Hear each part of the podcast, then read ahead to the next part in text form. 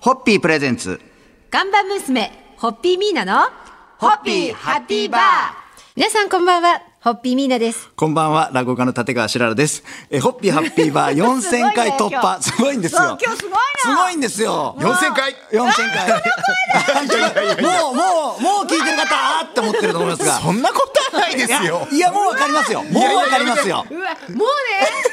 いやいやいやいね、いや、私、タクシーの運転手さんに、最近、柿原さんいら、あ、言っちゃった、柿原さんいらっしゃらないですよねって言われること多いんですよ。大変申し訳ございませんおかえりなさいご無沙汰しております柿穴ですよろしくお願いしますいや、もうやっね。た。ま皆さんもものすごいはしゃいでますね、い今日はやーやもうっすぱり。ごい贅沢だって私の左手裏に柿花アナウンサー、はい私の正面に白良市長ですよ。えー、と2006年にこの番組スタートしてますけれども、2015年3月までの9年間がミーナさんとそうです柿穴アナウンサーで進行しておりまして、もう15周年そうですなんですかそうです4000回このありがとうございます。本当白良さんね、はい一番最初はこの番組が始まる前は僕が森永卓郎さんそとうそうそう早朝の番組やっていてそうそうそこで僕はホッピーの三例の飲み方の話をちょっとしたんですよ、はいそれを聞いていたホッピーのお運んでいらっしゃるドライバーの方がミーナさんに報告をしてくれてなんかラジオで話題になってましたよっていうのを聞いて、はいミーナさんがその番組にゲストでいらしたんですそうなんですよ。それがそもそものスタート で。そうそう。あの時ミーナさんがこのまさに変わらぬ笑顔でいらした時に、はいまさか番組が始まることも、はい15周年迎えることも 誰が想像したでしょう誰も想像してないです。 だからね、その後、まあまあ、今まさに白良さんが味わっているであろうミーナさんの決断の速さと行動範囲の広さいやいやにこの番組は常にえついていくという形になるわけですよ。 いろんなとこ出張行きました ね。はい、いろんなとこ行かせていただきまして、なんといってもあの沖縄のサプライズがすごい印象的だ。あの沖縄に ねミーナさんと一緒に行かせていただいた時に、まあ、僕の親戚が沖縄で居酒屋やってるもんですからその 皆さん話先にありますよあ、そうわかなんりまでしす。優先たじゃあ後で、はい後で行きましょう、後とりあえずじゃあ時系列で説明しますと私初代のアシスタントやらせていただいて、まあ、9年はい間やらせていただいたということですね、はい、はいそんな柿原さんと募る思い出話をミーナさんも今日楽しみにしていると思いますんで、2週間お付き合いいただいてお願いしますじゃあ皆さん初日の乾杯のご発声いただけますか、はい、はい体はスリムになられたけれども人としてとっても大きくなれて帰っていらした柿花アナウンサーに乾杯を捧げますホッピーおかえりなさいホッピープレゼンツ看板娘ホッピーミーナのホッピーハッピーバー皆さんこんばんはホッピーミーナですこんばんは、落語家の立川しららです。えー今週来週と日本放送朝の看板番組、あなたとハッピーでもおなじみ、柿花正アナウンサーとともにお届けしたいと思います。よろよろししくくおお願願いいいいたたしします。ます番組スタートした2006年って、柿花さんおいくつだったんですかえー、36とかそんなんですかね ?36。資料によりますと、同僚からまだ借金をしていた 頃とあしてましたしてましたあその頃はそうでしたそうでしたうん懐かしいですね懐かしいで2007年に番組が「ハッピー」が始まるんですけど、その時にまあ結婚もして、で後にまあ僕日本放送を辞めて、うんはいホリプロになる入るんですけれど、はいはいはいまあこの番組をまあ担当しなくなるのともちょっとフリーになったことはつながってるんですよ。はいはいはいやっぱりあの月金で番組やって土曜日あっこさんのアシスタントやってたんで、週に6日働いてたんですね、はいでやっぱり働きすぎという今のいわゆる働き方改革の流れがちょうどその頃もう激しくなってましたからやっぱりなかなか収録のスケジュールをそうですよね切ってもらえなくなったというそうですよねそうでしたそうでしそたうでほら夜のあのうちのお客様先居酒屋様でのあの収録とかがあったのでそうそうもう夜はそうそうそうはいはいはいどうしてもねって言ってだからなんか昔でもだから出張収録が多かったって柿花さん始まる前もおっしゃってましたけど、かないりろんなとこにご一緒しまもしたう飲み屋さんでの収録はもうデフォルトでしたよね、はいもう普通でしたよそうそうどれくらいのペースで収録ってされてどますれくらいのペースだったかないやスタジオ久しぶりですねみたいな時もありましたよねありましたねもう1ヶ月2ヶ月分ぐらい全部いろんなお店をそれこそ贅沢に1周分1つのお店ではいあそうそう。もう4店舗はしごとかねありまで1ヶ月分とかはそんな感じでやっしたてね。やまりしたまよしたね。ね。まあでもあの飲み屋収録って白原さんも分かると思いますけうんはど収録は楽しいんですけど心の片隅でこれ伝わってんのかなっていうラジオ で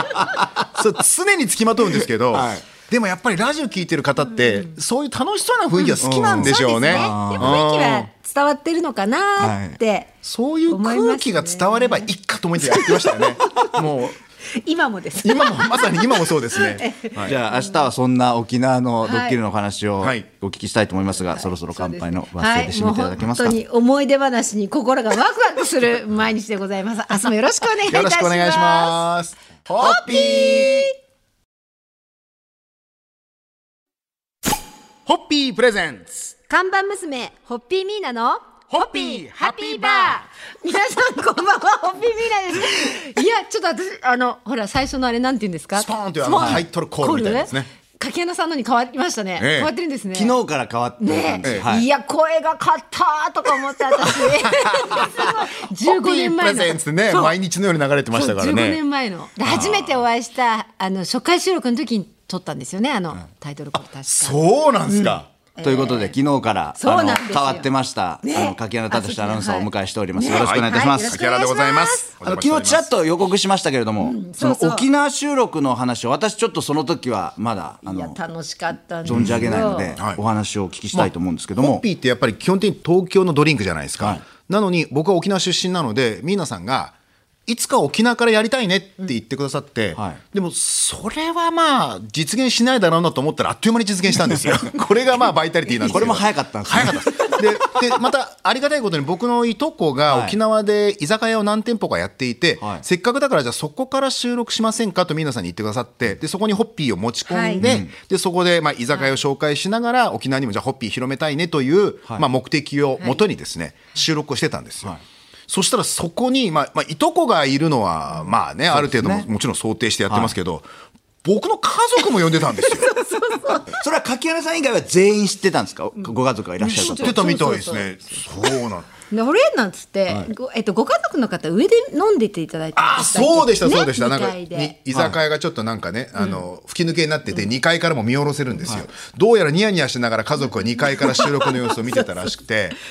それは聞いてる人は状況よくわからないですよねわからないですよねご家族喋らないんですもんね喋らないです。いるだけなんでいすもるんねだけ。いるだけど最後の、やっぱ1回か2回にやっぱ登場しはいご指摘いただてきましたはい、僕の家族の声も乗るんですけど、